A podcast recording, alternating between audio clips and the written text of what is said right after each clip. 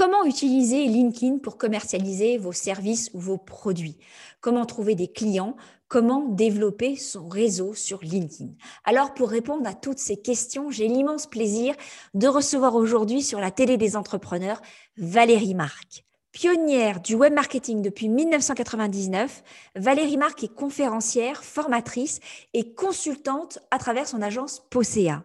Elle est également auteure de cinq ouvrages, dont Comment développer votre activité grâce aux médias sociaux, Se faire connaître grâce aux médias sociaux visuels et celui qui nous intéresse aujourd'hui, de nouveau chez les éditions Duno, LinkedIn Twitter pour développer votre activité. Valérie Marc, bonjour. Je suis vraiment très heureuse de t'accueillir aujourd'hui sur la télé des entrepreneurs. Bonjour Marie, merci de m'accueillir.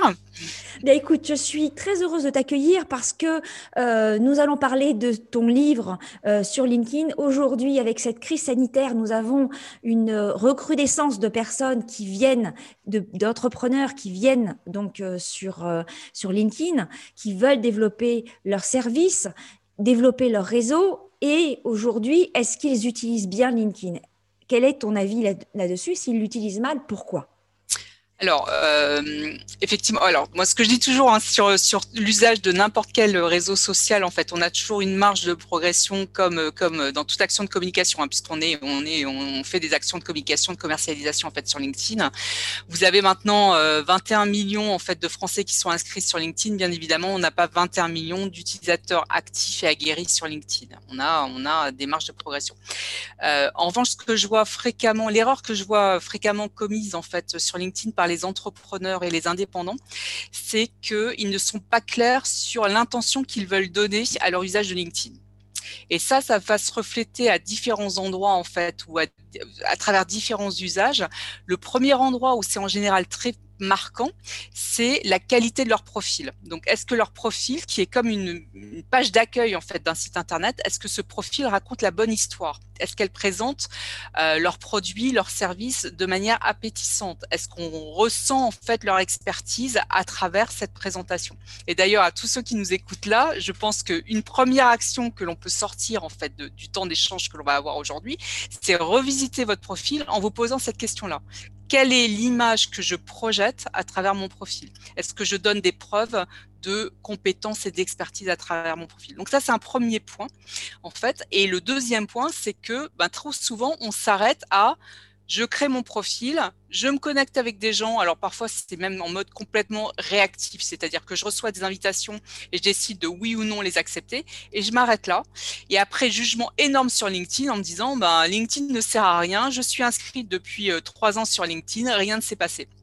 Bah, évidemment, parce que si on s'arrête là, on a un mini-site sur un outil qui s'appelle LinkedIn, sur un réseau qui s'appelle LinkedIn. On a le Rolodex sur notre bureau, en fait, notre, carnet d'adresses sur notre bureau, et on n'en fait rien, en fait. Donc ça, c'est vraiment le, ce qui va être vraiment essentiel, en fait, dans une bonne approche de LinkedIn pour effectivement utiliser LinkedIn pour développer euh, des prospects, entretenir le lien avec des clients, euh, réactiver, en fait, des clients, c'est donner une intention d'être clair et donc d'avoir une vraie approche stratégique de cet outil-là. Alors, c'est vraiment le point, le point essentiel en fait. Justement, pour bien s'en servir et avoir cette euh, bonne intention, dans ton livre, tu nous parles de trois stratégies pour mmh. pouvoir justement acquérir et fidéliser des clients. Je pense qu'après, ce sera intéressant de parler aussi de la routine que l'on pourra avoir, parce que tu, justement, c'est bien beau d'avoir ces stratégies, mais comme tu dis justement que euh, on met des bonnes, on met les choses en place, puis qu'après on s'en sert pas. Donc ça, c'est un point que je te propose aussi d'aborder après. Euh, donc pour pouvoir justement euh, eh bien, développer ses services euh, et sa commercialisation sur LinkedIn, quelle, serait au moins une première stratégie Donc, tu parles de trois stratégies. ta première stratégie euh, pour, que tu conseillerais de mettre en place Alors, il y a les trois stratégies sont toutes les trois utiles. D'accord Et on n'est pas obligé de les actionner tout en même temps, du tout. On va choisir parmi ces trois stratégies et on va choisir parmi ces trois, stratégies en fonction de l'urgence de la recherche de clients, d'une part, et du type de client que l'on cherche à attirer. Donc, en, résumé, les, trois stratégies, c'est la première stratégie, c'est je vais chasser. Euh, je vais chasser euh, une, une, une, entreprise en particulier, un décideur en particulier dans une entreprise. C'est moi, c'est ce que j'appelle la stratégie de l'aigle. Ouais, donc concrètement, l'aigle prend de la hauteur, il va prendre, il va faire un travail d'investigation et ensuite il va fondre sur sa proie. Il a tellement bien préparé le terrain que quand il fond sur sa proie, il a peu de chance, peu de chance d'en réchapper. Mais c'est assez, assez time consuming. En fait, c'est assez chronophage en fait de, de, de faire ça. Donc on va le faire, on va le réserver au grand compte. D'accord? Quand mmh on a un client à forte valeur ajoutée euh, que l'on cherche à, acquérir, on va faire la stratégie de l'aigle. Une autre stratégie qui est une stratégie qui est une stratégie au long cours, euh, qui est une stratégie d'attraction. Donc moi je l'appelle la stratégie du dauphin. Parce que tout simplement, un dauphin, c'est l'animal sympathique avec lequel on a envie d'avoir des interactions tout le temps. Donc la stratégie du dauphin euh, sur LinkedIn, ça va consister à être très connecté, partager du contenu intéressant de manière régulière. Et ça, c'est une stratégie qu'on va travailler au long terme. Ça s'adresse très bien à tous les gens qui ont une expertise, un champ d'expertise qui est clairement identifié. Et donc là aussi, ben, le premier travail que l'on va faire, c'est choisir notre champ d'expertise, notre domaine d'expertise. Mmh Et la troisième stratégie, alors je l'appelle la stratégie de l'aigle fin parce que c'est un peu un mix des deux. D'accord, on est vraiment dans les animaux là, ok. Donc rien à voir avec le poisson euh, chair blanche euh, un peu fadasse euh, qu'on peut avoir dans nos assiettes. Donc c'est vraiment, on imagine l'aigle et le dauphin en fait. D'accord. Et, et la stratégie de l'aigle fin en fait, c'est une stratégie, c'est utiliser LinkedIn pour générer des leads. D'accord. Et ça, c'est particulièrement. Des prospects qualifiés. Des prospects qualifiés, oui, merci. Des, prospects qualifiés. Et ça, c'est particulièrement euh, efficace quand on cherche à, euh, quand on cherche à générer euh, pas mal, une quantité assez intéressante de prospects à moindre coût. Et ça, on va le faire plutôt quand, par exemple, on vend des produits ou des services pour les petites entreprises. Parce que le ticket, le ticket moyen sera inférieur, mais là, on va faire de la masse. D'accord? Donc, on a vraiment trois typologies, en fait, trois approches euh, différentes de l'usage de LinkedIn. D'accord. Alors, la question euh, tout de suite, c'est de mmh. me dire, en fait, cette chasse, comme tu dis, euh, de, dans la première ou dans la troisième, comment elle est perçue? Est-ce que il n'y a pas cette, on, on, reçoit beaucoup sur LinkedIn de messages de vente auxquels on sait très bien qu'on ne répond pas. Euh, donc, on, on, peut euh, avoir cette sensation de dire, bah, je fais un petit peu du commercial bourrin. Euh, et, est-ce que c'est efficace? Est-ce que c'est vraiment le, le, Comment on prépare le terrain à la limite? Puisque tu disais justement, on a, on a bien préparé son terrain. Donc, comment on prépare le terrain? Absolument. Alors, donc là, effectivement, on a en ce moment, quand tu parlais des erreurs à ne pas commettre ou des choses qui, ne fonctionnent pas actuellement sur LinkedIn, on mmh. a énormément de, sollicitations qui sont des sollicitations du type euh, euh, Hello, euh, je fais ça, j'aimerais rentrer en contact avec vous parce que je fais ça. En fait. Ça. Et ça, je fais ça, ça n'a jamais été un argument de vente où que l'on soit. Donc, ce qui va être extrêmement important dans notre approche, donc que ce soit effectivement la première stratégie ou la troisième stratégie, il y a des temps en fait euh, de conquête qui vont être plus favorables que d'autres. Et ça veut dire que j'aurai beaucoup plus de succès quand j'apporterai de la valeur. Donc, quand et apporter de la valeur, ça va être ou bien amener ce qu'on appelle des lead magnets, moi j'appelle ça des pots de miel. Donc, dans la stratégie numéro 3, une stratégie un peu plus massifié, c'est je vais offrir un contenu, par exemple, qui a une forte valeur ajoutée à ma cible. Là, je lui apporte de la valeur. Et évidemment, pour faire ça, il faut que j'ai une excellente connaissance de la cible et de ce qu'on appelle ses douleurs, en fait. Qu'est-ce qui, qu'est-ce qui va l'intéresser? Qu'est-ce qui va faire résonance, qui va rentrer en résonance chez, chez cette personne-là? Qui va, lui donner envie d'être en contact avec avec moi, euh, de commencer un dialogue, mmh. parce que dans tous les cas, dans l'usage de LinkedIn et le problème que l'on rencontre à l'heure actuelle, c'est qu'on a beaucoup de diffuseurs d'informations, on n'a pas assez de personnes qui veulent rentrer en communication avec les autres. Donc, ne pas oublier, je me, je me souviendrai toute ma vie, en fait, j'avais participé, j'avais assisté en fait à une table ronde aux États-Unis, et, euh, et l'un des panélistes disait, euh if you don't want to be social, don't use social media. Et en anglais, social, c'est social et sociable. Et en mhm. fait, ce qu'elle disait, c'est bah, si vous voulez pas être sociable, c'est pas la peine d'utiliser les médias sociaux. Et je trouve que ce principe-là, on, l'oublie trop fréquemment en fait. Mhm. Donc dans toutes, euh, dans toutes, dans les trois en fait, dans les trois stratégies que l'on peut adopter pour développer euh, son chiffre d'affaires sur LinkedIn, si on se souvient, si, on se souvient de ce, ce savoir-être qui est être sociable, se tourner vers l'autre, entrer en interaction, commenter les publications des autres aussi parce que ça leur rend service, le commenter de manière intelligente et plutôt bienveillante, rentrer en dialogue, entrer en relation avec quelqu'un, essayer d'en savoir plus sur son business, entrer en dialogue, lui amener quelque chose qui va lui apporter de la valeur, là on gagne. Là où on perd, c'est toutes les fois où on spam. Là on perd. Je dirais. On perd en termes d'image, donc oui, juste on, on part en termes, on, on perd en termes d'image parce qu'en termes d'image, c'est complètement délétère. C'est-à-dire que quand vous commencez à, spammer les gens, ils ont une image de vous qui va être une image négative. Et en plus, ils vont de toute façon pas réagir positivement. Ça, c'est le point qui est important. Et je rajouterais aussi que non seulement d'aller commenter en fait euh, les posts des autres, mais parfois aussi d'aller commenter les commentaires euh, des, euh, des leaders en fait de, du secteur. Parce qu'ils attirent comme un pot de miel justement aussi les prospects dans des audiences parallèles. Et de ce fait, euh, commenter un commentaire, on, peut se faire remarquer. Ça, c'est. Et oui, puisque le commentaire est embarqué avec la publication. C'est ça. C'est ça. Et d'ailleurs, tu en parles dans ton livre. Oui, tout à fait. Et le, commentaire, il y a énormément de choses à dire et à faire autour des commentaires. Alors, les commentaires sont extrêmement favorisés. Les publications commentées sont favorisées par l'algorithme de LinkedIn en plus. Donc, quand vous publiez, euh, quand on publie, en fait, on partage une, information et qu'elle est commentée, euh, elle va être mieux notée, en fait, par l'algorithme. Mais encore faut-il là aussi être sociable. C'est-à-dire que quand quelqu'un prend la peine de commenter ma publication, je vais y répondre. Je vais répondre à ce commentaire. Je vais l'encourager et je vais pas attendre le lendemain pour le faire. Je vais le faire dans l'heure ou les deux heures qui suivent euh, le, dépôt du commentaire. Donc ça veut dire que quand je partage du contenu, mais il faut que je reste un petit peu en veille. Hein. Donc s'il faut éviter, c'est ce que j'appelle le post and run. C'est je publie mon information et puis je cours vaquer au reste de, de, de, ma journée en fait. Donc il faut, il faut rester, euh, il faut rester dans cette logique de dialogue. On n'est pas dans une euh, position d'émission euh, on est dans une position d'interactivité. Absolument. Absolument. Et ça, c'est vraiment un point essentiel, en fait. Euh, Mais c'est pour ça aussi que j'insiste, quand, on quand on est dans une logique de, de conquête client, n'oublions pas de fidéliser nos clients. Donc n'oublions pas aussi, euh, vis-à-vis des gens qui sont, font déjà partie de notre réseau, de notre premier cercle, bah, de rentrer en interaction avec eux, de les féliciter quand il y a un changement de, changement de poste, d'aller valider leurs euh, leur, euh, leur compétences, donc de leur rendre service aussi en fait. Parce que là aussi, bah, on, va, on va entretenir le lien. Alors, tu reviens là à la, à la, au profil LinkedIn, sur lequel il y a un certain nombre justement d'éléments de recommandations que qu'on peut euh, renseigner et qui créent déjà une première euh, euh, interactivité avec les gens. Alors, tu parlais tout de suite de, du fait de, du, timing, en fait, hein, pour répondre aux commentaires.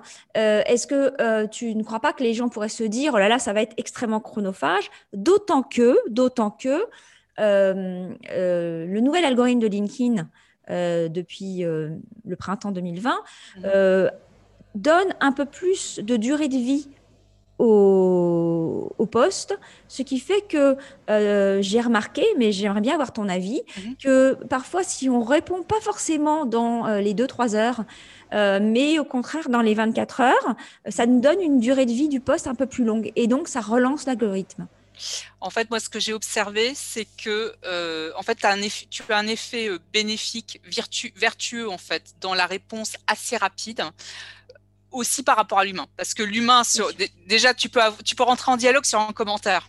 Si tu, réponds et que l'autre répond, etc., tu rentres en dialogue sur le commentaire. Alors évidemment, c'est pas pour se, c'est pas pour s'auto-congratuler parce que ça, ça a beaucoup moins d'impact, d'accord?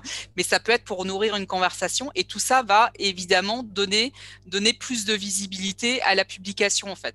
Donc moi, j'attendrai pas trop longtemps en fait pour le faire, de manière à, nourrir en fait ces commentaires, nourrir ce dialogue. Très bien. et l'autre point également, c'est que, en tout cas, moi, ce pourquoi je, je, milite, c'est faire moins, mais faire mieux, en fait. Donc, mieux vaut, parce qu'avant, on se disait, euh, dans un monde idéal pour exister sur LinkedIn, dans un monde vraiment idéal, parce que là aussi, on risque de faire peur à tout le monde, mais euh, dans un monde vraiment idéal, c'est publier au moins une fois par, publier une fois par jour, ce qui est énorme. D'accord?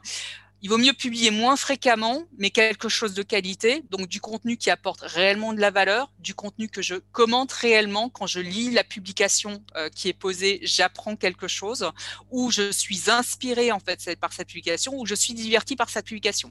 Et encore le divertissement sur LinkedIn, il faut, faire un petit peu attention. Mais concrètement, les trois éléments de, la viralité en fait dans, dans, le contenu vont être autour de ça. Est-ce que j'apprends quelque chose?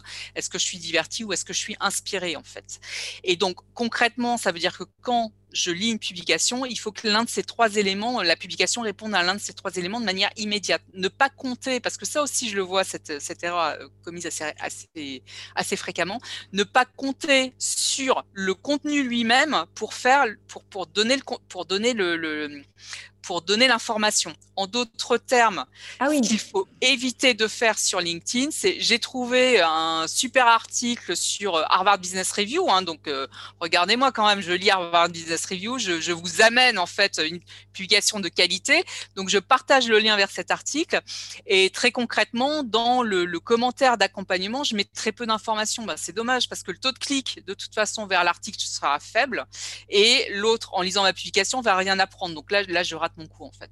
Alors, je voudrais revenir sur un certain nombre de choses là que tu viens de dire, parce que tu as beaucoup, beaucoup de choses que tu nous dis là. Euh, donc, on, va reparler du partage après. Euh, tu, nous, tu nous parles du rythme euh, de, de, publication. Je, je peux témoigner, je suis passée par là, je publiais une fois par jour.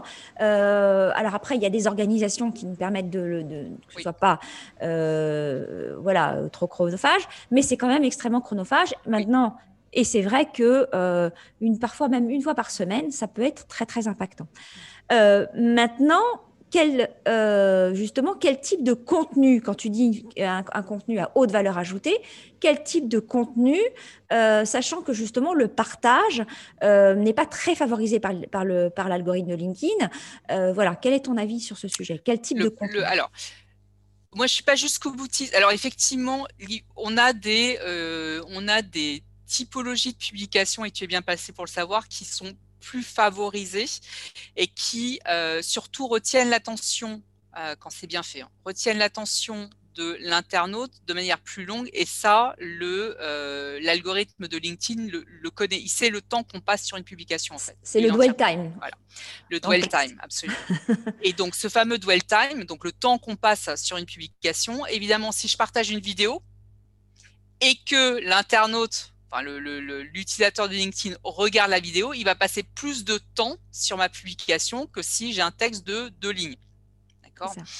Euh, Donc, bien évidemment, si j'arrive à faire du contenu vidéo de qualité, et pour moi, du contenu de qualité, c'est du contenu qui est intéressant. C'est-à-dire que la promesse du contenu, elle, est, elle correspond à une douleur de ma cible. D'accord? Donc, elle correspond à un besoin d'apprendre et en plus, ce que je livre est généreux. Parce que euh, dire euh, euh, LinkedIn, c'est important pour tout le monde, et puis c'est important parce qu'il y a 21 millions de personnes sur LinkedIn, aucun intérêt. D'accord? Donc, donc évidemment, il faut que quand je regarde la vidéo, j'apprends quelque chose, voire je peux mettre en application quelque chose directement. On est très utilitariste maintenant, on n'a pas beaucoup de temps en fait. Donc quand je regarde une vidéo, il faut que j'en ai pour mon argent. Mon argent, mon temps d'attention. C'est ça. Donc si j'arrive à faire ça, génial. En revanche, faire de la vidéo pour faire de la vidéo, là aussi, Marie, tu, es bien placée pour le savoir. C'est pour ça que tu accompagnes les gens en fait dans la création de vidéos. Mais concrètement, euh, faire la vidéo pour faire de la vidéo, euh, il vaut mieux faire du texte. Si la vidéo c'est pas pas son truc et on ne se fait pas accompagner, c'est pas la peine de faire une vidéo euh, bof parce que là aussi en termes d'image, ça va être nuisible en fait à, l'image de l'entrepreneur en question. Donc oui, bien évidemment, le contenu vidéo, c'est un contenu qui va être favorisé parce que le dwell time donc le temps qu'on passe dessus est plus long et l'algorithme va le noter. Euh, après, si vous le sentez pas et que vous n'êtes pas accompagné, ben, il vaut mieux parfois repartager un article réellement intéressant en donnant la substantifique moelle de cet article en donnant vraiment des informations intéressantes euh, dans, le, corps du commentaire et en engageant, en encourageant à la conversation, en mobilisant un petit peu parce qu'on mentionne d'autres personnes, etc., euh, notre réseau autour de ça et entretenir la conversation. Ok, bah ça peut fonctionner aussi en fait. Donc c'est pour ça que, euh, en fait, au bout du bout, c'est est-ce que le contenu que je partage est intéressant? C'est vraiment ça qui va faire la différence. Et est-ce que j'encourage à la conversation? Est-ce que je nourris une conversation autour de ça? J'enclenche, je déclenche une interactivité. Oui, je, je, je, déclenche une, même une, un échange, en fait, une conversation. Mmh mmh On crève tous de ne pas avoir de lien physique en ce moment, donc au moins essayons d'en avoir en, en, numérique. Hein. Donc en fait, d'expérience, ce que constat, je constate, c'est que c'est plutôt le débat en fait qui fonctionne mieux que d'être là simplement à donner des conseils. Et au passage, les gens prennent du conseil. Euh, maintenant, euh, est-ce est-ce qu'il euh, est mieux de, résumer un article ou simplement de donner son avis et de lancer un peu une question peut-être un petit peu provocatrice même presque? Alors, la question, je prends la question, la question à la fin absolument. Donc, mmh effectivement, encourager au débat et mentionner. Alors, la question suffira pas. Donc, ce qui est essentiel, c'est de mentionner d'autres utilisateurs dans notre réseau proche. Ça peut être des, ça peut être des confrères en fait, hein, quand on a une expertise donnée, de manière à ce qu'ils puissent euh, donner leur avis. Euh, aussi et qu'ils le mettent directement en commentaire. Euh, donc ça, c'est vraiment le premier point. Je suis pas favorable au résumé de l'article. En revanche, s'il y a un point de l'article qui est particulièrement intéressant ou qui est particulièrement euh, qui, qui, va générer justement ce mmh. commentaire ou ce, ce, ce, ce, débat, absolument. Là, on est vraiment. Pourquoi? Parce que résumer un article, ça, enfin, ça rend pas service à l'article en règle générale. Il vaut mieux en sortir un point qui nous a particulièrement, particulièrement marqué, dire pourquoi ça nous a particulièrement marqué, dire ce que ça a comme conséquence pour nous, et ensuite interroger en fait, euh, euh, des, des, enfin, provoquer un débat autour de ça en fait. C'est ce qui va après, fonctionner. Après, si on partage des articles, parce que c'est, ça peut être en effet euh, une solution de se dire, ben, ce sera peut-être moins chronophage. Après, est-ce que c'est vraiment la solution qui va permettre d'attirer euh, la, euh, les personnes, les prospects sur euh, en dehors de LinkedIn parce que on le sait très bien, l'algorithme de LinkedIn nous fait rencontrer des gens, mais on n'est pas ad vitam toujours en connexion avec eux. Donc à un moment donné, il faut sortir et ne plus dépendre de l'algorithme. Donc tu le dis dans le livre également, de, pouvoir aller justement sur le site internet. Comment est-ce qu'on fait? Alors, donc là, tu vois qu'on a différents éléments du mix, fait, des actions que l'on peut faire sur LinkedIn. Ce vient de, ce vient de, ce dont on vient de parler en fait. Donc c'est quel type de contenu je vais partager. Cette partie-là, elle est essentielle au travail du dauphin. Donc ça, c'est la deuxième stratégie. Donc je fais rayonner mon expertise à travers du partage régulier de contenu. Si je passe à la troisième stratégie, qui est la stratégie de génération de prospects, en fait, génération de, de, oui, de, futurs clients, en fait, de, prospects que je veux in fine transformer en clients, vais pas du tout partager la même chose. Là, je vais partager en fait des contenus qui sont des contenus à forte valeur ajoutée, qui font que quelqu'un aura envie de me laisser ses coordonnées. Typiquement, toi, Marie, quand tu organises un webinaire, c'est exactement la stratégie dans laquelle tu rentres. Mhm. C'est-à-dire que tu vas donner, le webinaire est gratuit. C'est un webinaire à forte valeur ajoutée. Quand les gens sortent du webinaire, ils sont contents, ils ont appris plein de trucs. Ils ont appris suffisamment de trucs pour se dire, ah, c'est vraiment intéressant et j'ai retenu ça, ça, ça, ça et ça. Mais ce serait pas mal que je travaille avec Marie quand même pour vraiment me mettre le pied à l'étrier. Et c'est normal. C'est normal. Tu es extrêmement généreuse dans le, dans le webinaire, mais à la fin, ben, certains vont pouvoir être parfaitement autonomes et puis d'autres, ben, ils auront besoin en fait qu'on les accompagne, qu'on les motive, qu'on les guide, qu'on leur dise ça, ça fonctionne et ça, ça fonctionne pas. D'accord? Donc le webinaire, c'est un superbe véhicule en fait pour faire de la création de, prospects, pour générer des prospects. Et là, on n'est pas du tout dans le même type de contenu que le contenu qu'un dauphin va partager au long cours. Alors, la question du coup, c'est que euh, on en arriverait à ce moment-là à ne faire que des annonces dans, la stratégie de l'aigle fin, euh, c'est-à-dire euh, euh, en valorisant évidemment le sujet de, la haute valeur ajoutée d'un webinaire ou d'un guide à télécharger, d'accord? Mais du coup, on en est, on, pour moi, ça s'assimile ça à de l'offre en fait, c'est-à-dire en fait, tu fais un petit peu une promotion. Et on peut pas être non plus, si tu veux, que dans ou le partage d'articles ou dans l'offre. Donc il y a, pour moi, il y a un, y a, y a un, rythme de croisière euh, intermédiaire à trouver qui est euh, justement la, la, création de propre de contenu où on est un petit peu comme un journaliste spécialisé. Euh, et d'ailleurs, tu, tu l'évoques dans un, dans un, passage de ton livre. Qu'est-ce qu'on pourrait donner comme conseil aux, aux, aux entrepreneurs pour les motiver euh, comme parce que bon, c'est ça, ça, ça, semble parfois être une montagne inaccessible à, à, monter. Alors, le, alors, 100% d'accord avec toi. Bien évidemment, on ne peut pas être dans une stratégie où on fait que pousser du webinaire, parce que là, on va lasser la terre entière. Hein, très, très, clairement. Donc les gens vont réagir au premier. Bon, en plus, euh, euh, créer des webinaires différents, parce qu'évidemment, il faudra faire des choses différentes à chaque fois, c'est complètement épuisant, d'accord? Donc c'est pas le sujet. Le sujet, c'est d'avoir un ou deux webinaires phares qui fonctionnent bien, qu'on a testé, d'accord, et qu'on va pousser à différentes périodes de l'année pour toucher de nouvelles personnes. Donc ça, c'est mmh. le premier point. Deuxième point, bien évidemment, pour que les gens prêtent attention à ma communication, il faudra que par ailleurs, je sois généreux dans le partage de contenu. Donc que je fasse pas que du push d'offres, mais qu'effectivement, je partage du contenu expert tout au long de l'année aussi. Donc mixé. Alors moi, j'aime bien le rapport de 1 à 10. Une fois une offre, 9 mmh. fois du contenu. D'accord? Maxi, deux fois, 2 sur 10. 20% du contenu qui soit plus de l'autopromotion et 80% du contenu qui soit vraiment du contenu très, très, très, très généreux, utile, euh, mais qui soit du contenu en accès direct. En fait, on oppose, là, quand on fait ça, on oppose ce qu'on appelle le contenu gated, donc qui est sous formulaire, qui avait mmh typiquement mmh le contenu qu'on va pousser dans un, dans un webinaire. Quand on fait un webinaire, en général, il faut s'enregistrer pour assister au webinaire. Donc, c'est du contenu qui est sous formulaire par rapport à du contenu qui est en accès libre en fait. Donc le rapport, il doit être de 1 à 1 sur 10 pour le webinaire ou de 2 sur 10 pour le webinaire lissé sur l'année. webinaire ou alors un guide ou une checklist à télécharger, pas forcément. Euh, exactement, exactement. Mais, le, guide à écrire, c'est encore plus, à mon sens, à mon sens, c'est encore plus chronophage que le webinaire. Mais bon, après, chacun, euh, chacun préfère, euh, préfère son. Après, tu peux faire une logique en fait entre les différents et un chemin en fait entre les différents. Alors du coup, du coup, j'ai une question, euh, Valérie. C'est euh, donc tu, préconises en fait euh, donc ce rapport de 1 à 10, et donc du coup, les 9, ce serait que du partage d'articles à valeur ajoutée? Ça peut être du partage d'articles, ça peut être un chiffre clé, ça peut être oui, on apprend quelque chose. D'accord des publications dans lesquelles on apprend quelque chose. Alors ça peut être du, un, la, peu importe la forme.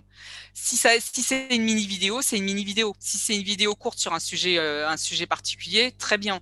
Si c'est un direct, un LinkedIn direct qu'on organise et qui est visible en replay après, super. Il faut juste avoir le, le, contenu et être à l'aise avec la production de contenu, quelle qu'en soit la forme en fait. Voilà, en fait c'est ça, c'est que quand euh, on partage un article, on va donner une valeur ajoutée, ok, mais en entre les deux, il y a quand même cette production de, de contenu, euh, d'écrire des articles, d'écrire, euh, de faire des vidéos. Moi, je, il me semble que à partir du moment où on a la gymnastique d'esprit, parler, euh, ça me semble plus simple que d'écrire. Pour, mais bon, après c'est et puis les articles ne sont plus, très favorisés par par LinkedIn hein, de, nouvellement. Donc oui, bien sûr, parce qu'on on fait toujours appel à l'algorithme en fait.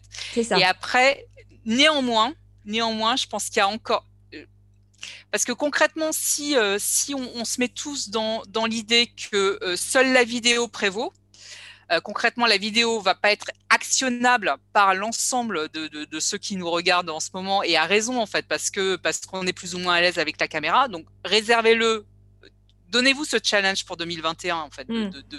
d'aller vers la vidéo. Donc ça c'est ça, ça peut être un challenge que vous vous donnez. Selon votre degré de familiarité ou d'aisance, vous allez vous dire bah, je vais tout faire en vidéo.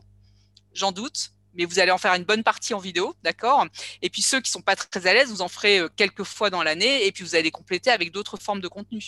De toute façon, il faut pas s'en priver en fait. Je ne pense pas qu'il faille faire que de la vidéo, parce que là aussi, l'œil se lasse ah bah de toute façon cette personne-là fait que de la vidéo. Donc euh, c'est bien de changer et de varier de toute façon, c'est sûr. Oui oui, euh, je comprends bien. Alors attends.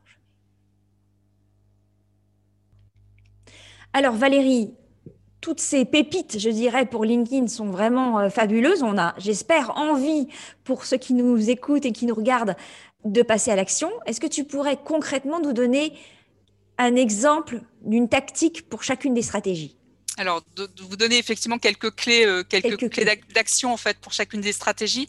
Alors, je vais partir de l'aigle. Donc, l'aigle, j'ai en tête une entreprise précise, une fonction précise que je vais cibler dans cette entreprise. Je veux euh, cibler le directeur marketing d'Epson, par exemple. D'accord? Donc, en fait, la, la, tactique est simple. J'utilise le moteur de recherche de LinkedIn pour identifier mon décideur et ensuite, je vais lui envoyer un message de demande de contact. Très souvent, c'est ce que l'on fait. Alors, deux conseils par rapport à ça. Le premier conseil dans la recherche, euh, l'une des raisons pour lesquelles on passe en premium maintenant sur LinkedIn, c'est parce qu'on est bloqué très très rapidement dans la recherche en utilisant les filtres avancés en fait euh, de LinkedIn.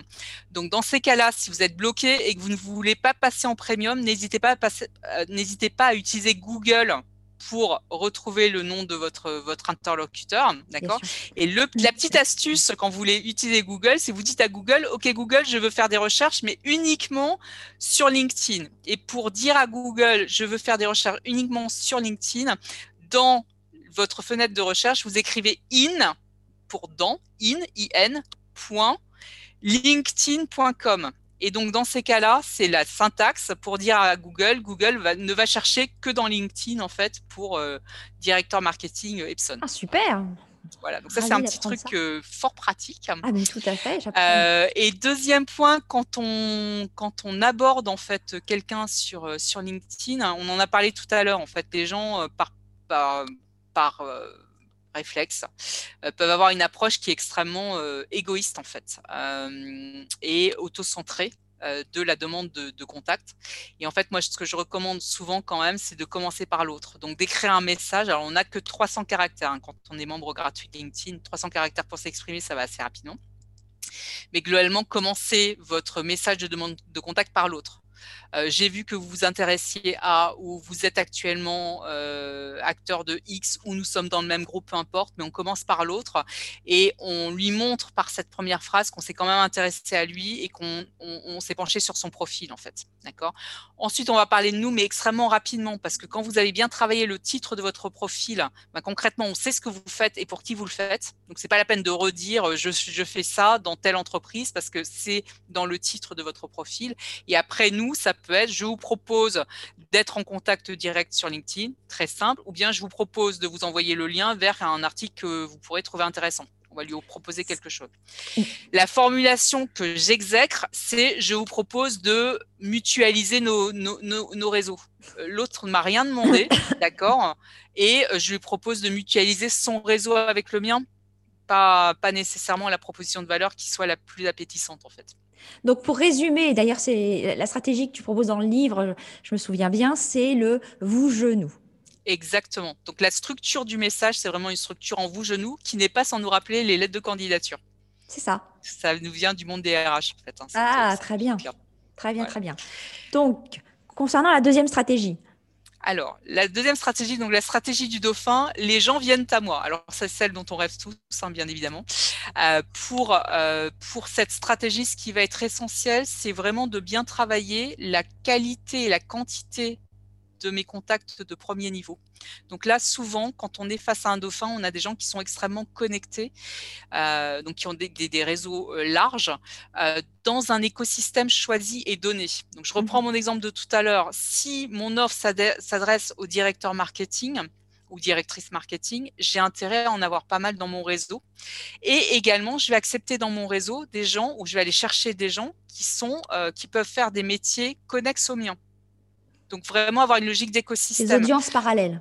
Exactement. Donc, euh, donc ça peut être des consultants, mais dans un, dans un domaine complémentaire au mien qui s'adresse euh, à ces mêmes directeurs marketing parce que forcément, là pour le coup, on va mutualiser nos, nos réseaux, même si je ne vais pas leur présenter ça euh, comme ça. Mais pour le coup, en fait, eux risquent d'être en contact avec des gens qui m'intéressent et vice-versa. D'accord? Donc vraiment mmh. avoir une logique d'écosystème quand on s'amuse à faire le dauphin. Et après, être clair sur l'expertise qu'on veut mettre en avant. Et trop souvent, on est sur des expertises qui sont trop larges. Si je fais du conseil en communication sur les réseaux sociaux, ben moi, il se trouve qu'il y a des réseaux sociaux sur lesquels je suis plus experte et qui m'intéressent davantage que d'autres. Donc, je ne vais pas parler des autres et je vais me dire, ce qui va être important pour moi, c'est de montrer mon expertise sur un sujet particulier ou quelques sujets particuliers extrêmement bien choisis. Une niche? Être plus dans une logique de niche. Mmh Absolument. Donc, ce qui se reflète sur le, sur le profil. Et c'est pour ça que parfois les profils sont un petit peu trop vagues parce qu'on mm. on veut tout, euh, enfin, je veux dire, présenter tout sans. Donc, du coup, on présente rien. Voilà, exactement, parce qu'on a peur. Alors, on a cette idée de si je, si je suis trop niche, je vais perdre des opportunités. Et en fait, le, point qui est vraiment important par rapport à ça, et l'erreur enfin, euh, qui, qui débloque souvent, qui nous débloque souvent là-dessus, c'est que souvent les opportunités dont on parle sont ou bien elles se sont produites de manière très sporadique en fait dans la vie de notre entreprise, c'est un peu par, par hasard, ou bien elles nous ont elles nous ont été amenées par notre réseau. Et notre réseau, il va continuer à nous les amener ces opportunités en fait, quels que soient les mots qu'on a utilisés sur notre profil. Donc ne nous bloquons pas en fait avec cette idée euh, reçue sur euh, oui mais je me souviens il y a trois ans j'ai fait tel deal monstrueux euh, sur avec telle entreprise. Bah, si telle entreprise m'avait été amenée par mon réseau, je vais je vais, de toute façon pas l'aliéner en ayant une, une, une, posture très très très claire en fait sur mon profil. Donc ça c'était sur le sur la deuxième tactique effectivement qui va être. Et donc la troisième. Et sur la troisième tactique, donc vraiment qui est sur la génération de leads, le point essentiel, c'est qu'est-ce qu'il y a deux choses qui sont essentielles, c'est qu'est-ce que je vais proposer comme pot de miel D'accord Qu'est-ce qu'est-ce qu'il va faire?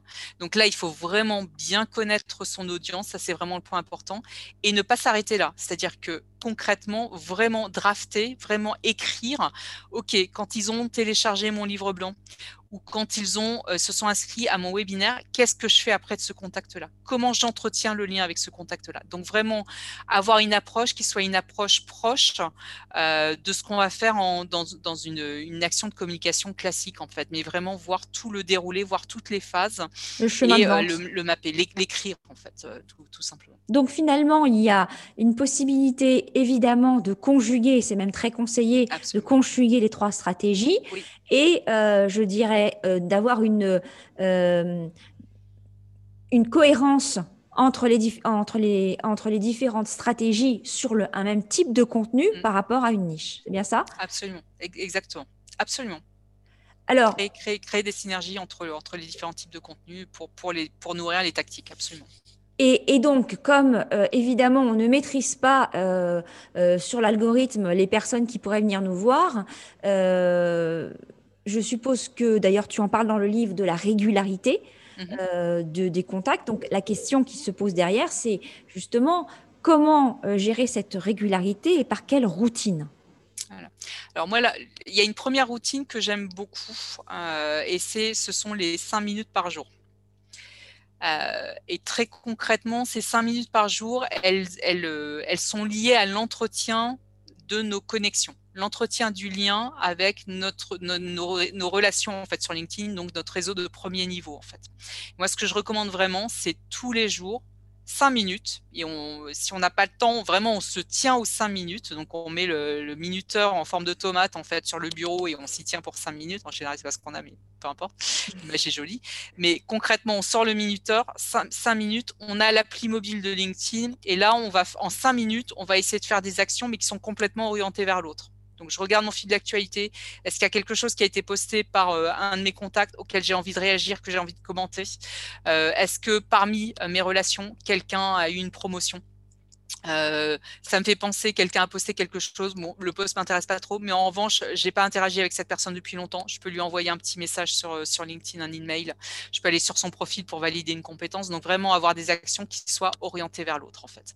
Et ça, c'est cinq minutes par jour.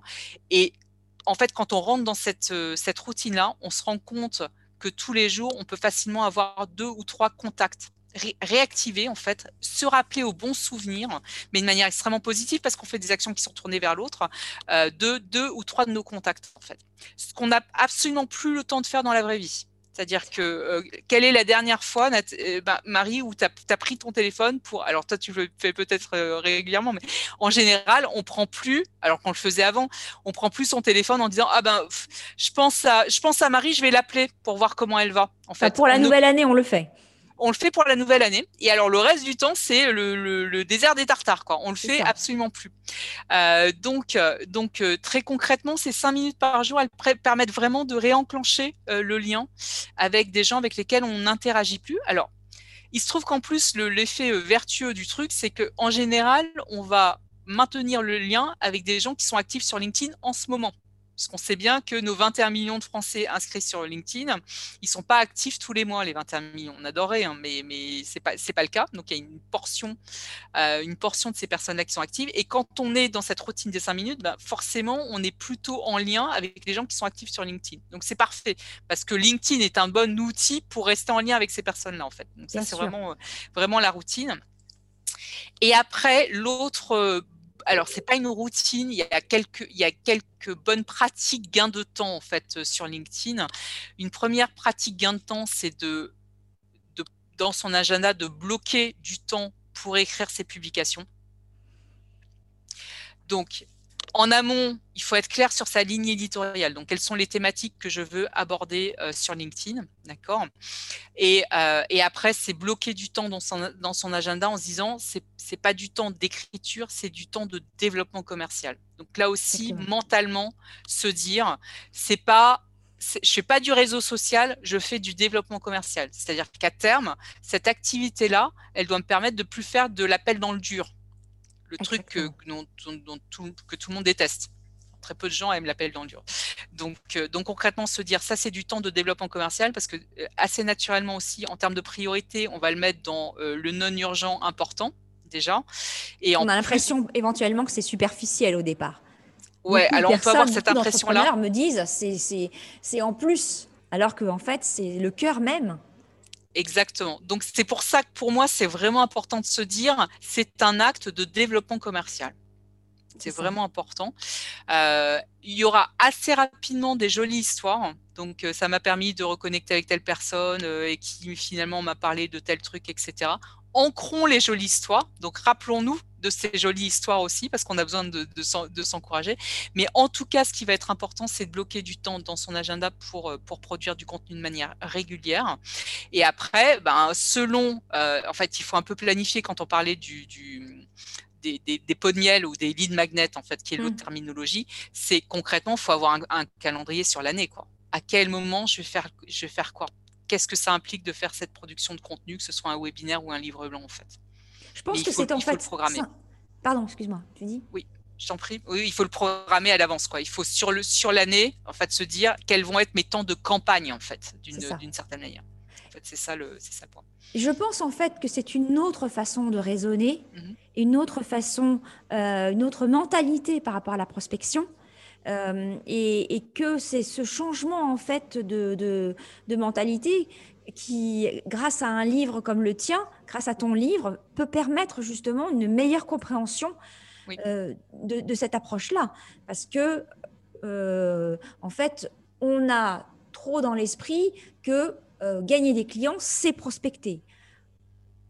Or, finalement, si je résume ce que tu dis, c'est à partir de notre expertise, mhm. on va euh, parler de ce qu'on sait faire. Donc, du coup, on va forcément attirer.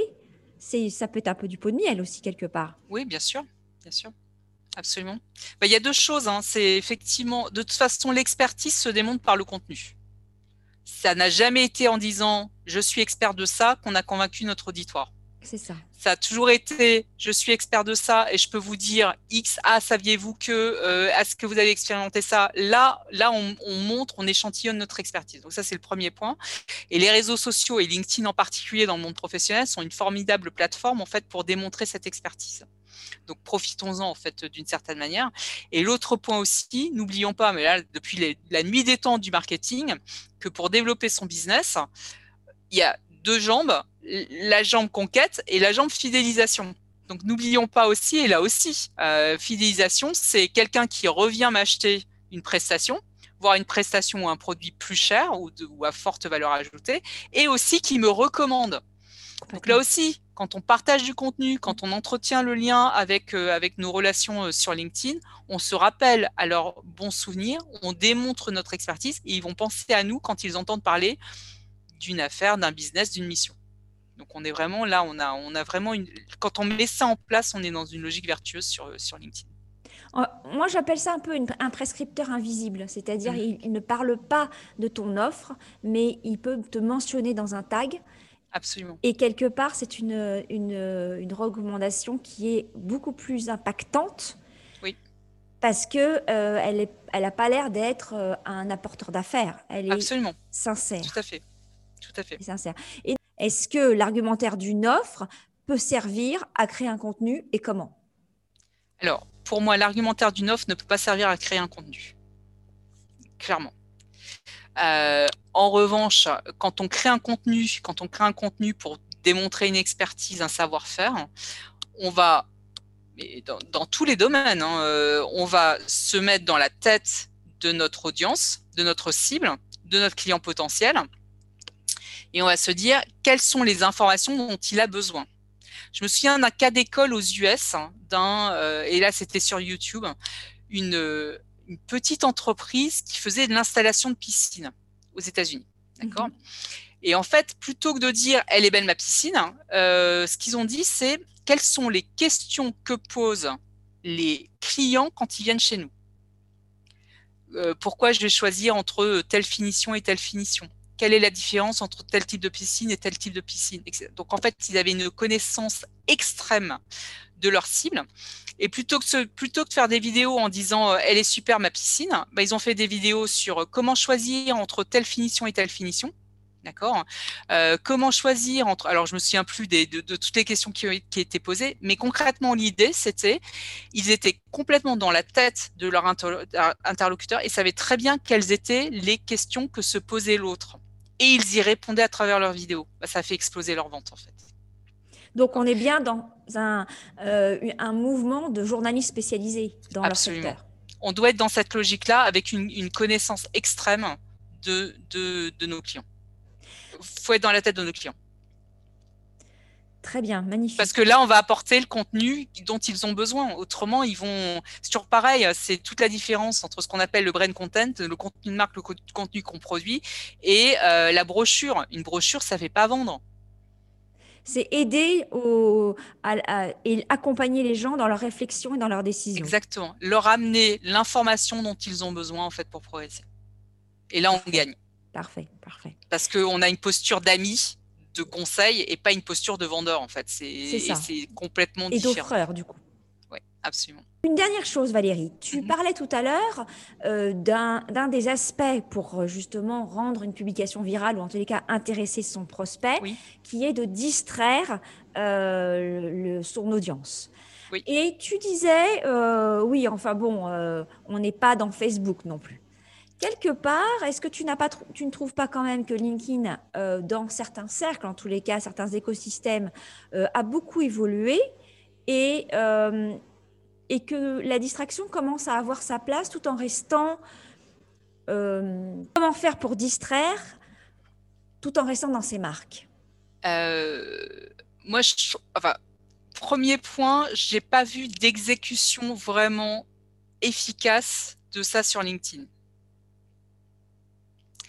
Euh, donc, et ça, je veux dire, pour moi, c'est l'éternel, sujet, le parallèle. Enfin, ce à quoi ça me fait penser, c'est euh, la question que tous les marketeurs et tous les communicants du domaine du B2B se posent depuis la nuit des temps. C'est est-ce qu'on peut être en B2B et être, euh, et être entertaining, en fait, distrayant.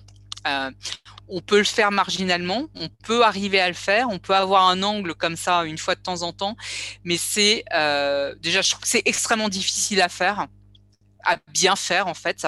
Donc ça, tu peux alors, on peut toujours avoir des exceptions à cette règle. C'est-à-dire que mmh tu vas avoir des gens qui vont pouvoir l'incarner et qui vont pouvoir, et on en trouve sur YouTube, qui vont pouvoir avoir un contenu qui est extrêmement informatif tout en étant très ludique mmh ou très, euh, très distrayant, en fait. Moi, je trouve ça extrêmement difficile à faire. J'ai vu très peu d'exemples de choses comme ça sur LinkedIn. En revanche, je vois beaucoup de déviance sur LinkedIn, de mmh. choses qui, qui, ont leur place sur Facebook et pas du tout sur LinkedIn. Et moi, ça m'irrite. Alors, c'est pas du domaine de ce que je recommande. Je dirais en fait que dans la variété des différents contenus que l'on peut avoir, est-ce qu'il n'y aurait pas en fait à trouver un équilibre entre beaucoup d'expertise euh, euh, proposée et puis de temps en temps un poste qui est lié peut-être à euh, une passion que l'on peut avoir et qui peut être ludique tout en étant pédagogique et, le, ramener par métaphore à sa propre expertise. Voilà, donc ça, on peut le faire de temps en temps. On peut, on peut absolument le faire de temps en temps. Le point qui est essentiel dans ce que tu viens de dire, c'est le ramener à sa propre expertise, donc quand même faire le lien. Mmh d'accord? Et sauf exception de gens particulièrement doués, d'accord Le faire une fois de temps en temps, pourquoi pas? Mmh D'accord? En revanche, se mettre ça comme contrainte, je trouve ça très, très, très euh, difficile à exécuter de manière pérenne tu vois, de, et installé dans le temps. Donc, que de temps en temps, au même titre que de temps en temps, même si notre ligne éditoriale, c'est je montrer mon expertise dans tel domaine et que je viens de lire un bouquin de développement personnel absolument extraordinaire qui n'a rien à voir avec la choucroute, mais j'ai envie vraiment de le partager avec mon audience, autorisons-nous à le faire, évidemment, parce que ça, c'est incarné, on prend position en tant qu'humain. D'accord Et ça, il n'y a pas de problème. C'est la question que j'allais te poser. C'est euh, à force de montrer son expertise un petit peu froide, est-ce qu'on risque pas de passer à côté euh, de l'humain? Parce que quelque part, qui dit réseau social, dans social, il y a l'humain. Tout à fait. Alors pour moi, montrer son expertise, c'est pas c'est pas le faire de manière désincarnée, parce que de toute façon, on va prendre position sur certains points. Et en plus, quand on, on, travaille bien sa publication, à la fin, on interpelle, on échange via des commentaires. Donc, on n'est pas sur une communication froide et désincarnée en fait en règle générale. On est vraiment on est vraiment derrière. Donc autorisons-nous euh, notre ton évidemment. Il euh, faut rester authentique en fait. Euh, évidemment euh, ça, c'est ça, c'est vraiment euh, vraiment important aussi. Je dis ça parce que ceux qui nous écoutent, en fait, quand on, parle d'expertise, peuvent se dire voilà, c'est ma technologie, mon, mon, expertise de service, et, et, malgré tout, euh, comme tu le dis, l'authenticité et, l'humanité derrière de, de, ce que l'on, enfin, on est des humains, de ce que l'on véhicule, est le vecteur à mon sens, en tous les cas, euh, le principal pour euh, aussi attirer les gens. Oui, oui, parce qu'il faut, incarner. Enfin, il faut. C'est nous qui parlons. C'est un humain qui parle hein, sur, sur LinkedIn. Euh, dans la plupart des temps, en tant qu'entrepreneur, en fait, c'est nous qui allons prendre la parole en tant qu'entrepreneur, pas la page la page de notre entreprise qui sera beaucoup moins suivie et moins connectée en fait. Donc bien évidemment, il faut que le ton soit, euh, enfin qu'on soit aligné en fait, hein, qu'on soit euh, cohérent par rapport à qui on est, au ton que l'on que l'on adresse. C'est pour ça que certains d'ailleurs tutoient dans leurs publications et que ça passe. et ça passe. à manipuler avec prudence, mais ça passe. Ça dépend de l'audience. Parce qu'ils sont alignés, en fait, ils sont, ils sont raccord avec qui ils sont de manière générale. Tout à fait. Valérie, merci beaucoup parce que je pense et je suis sûre que en fait tous ceux qui nous écoutent et nous regardent ont appris beaucoup de choses aujourd'hui et j'espère ont envie euh, de passer à l'action un peu plus, de progresser comme tu disais au début. J'ai une dernière question. Oui. C'est euh, quelle serait toi la question que tu aurais envie de poser à ceux qui nous regardent, qui nous écoutent pour les inciter à s'interroger et à passer à l'action? Alors moi, la question que je pose toujours, c'est qu'est-ce qui vous bloque? Qu'est-ce qui vous bloque? Qu'est-ce qui vous empêche de Parce que là, c'est la question qui va me permettre de trouver le ressort en fait euh, de manière générale. Mais qu'est-ce qui vous bloque? Et là, il faut creuser un peu parce que la première réponse qu'on donne n'est pas, pas toujours la, la, réelle. le vrai le, vrai frein en fait. Donc, euh, donc, vraiment se poser la question qu'est-ce qui me bloque? Dans certains cas, ça peut être ben en fait je j'ai peur du regard de l'autre. Hein. Ça peut être des choses comme ça en fait. Hein. Parce que effectivement, tu vois, c'est ce qu'on vient de se dire, c'est qu'on va, on va incarner, on va prendre des risques dans cette, cette, cette communication. Alors, ce sont des risques relatifs, hein, puisqu'on va rester très professionnel, mais, mais, mais on a c'est compliqué de prendre, prendre. Euh, donc au début, on va être un peu timide. Donc dans ces cas-là, si, ce qui me bloque, c'est j'ai peur du jugement de l'autre, j'ai peur de prendre des risques, j'ai peur de ce qui va se passer. Bon, on va, on va commencer par être un peu froid en fait dans la, la communication et petit à petit, on va se détendre. Donc vraiment, la question que je, je vous pose, je pose à l'audience, c'est qu'est-ce qui vous bloque? Parfait, magnifique. Ok. Merci beaucoup Valérie. Merci à toi Marie. Euh, bah écoute. Euh, on va faire en sorte que ce, justement cette vidéo crée de l'interactivité. et, euh, et puis tu seras là pour répondre aux commentaires aussi. Absolument. Très bien. Merci beaucoup Marie. Merci beaucoup. Merci Valérie. Ciao.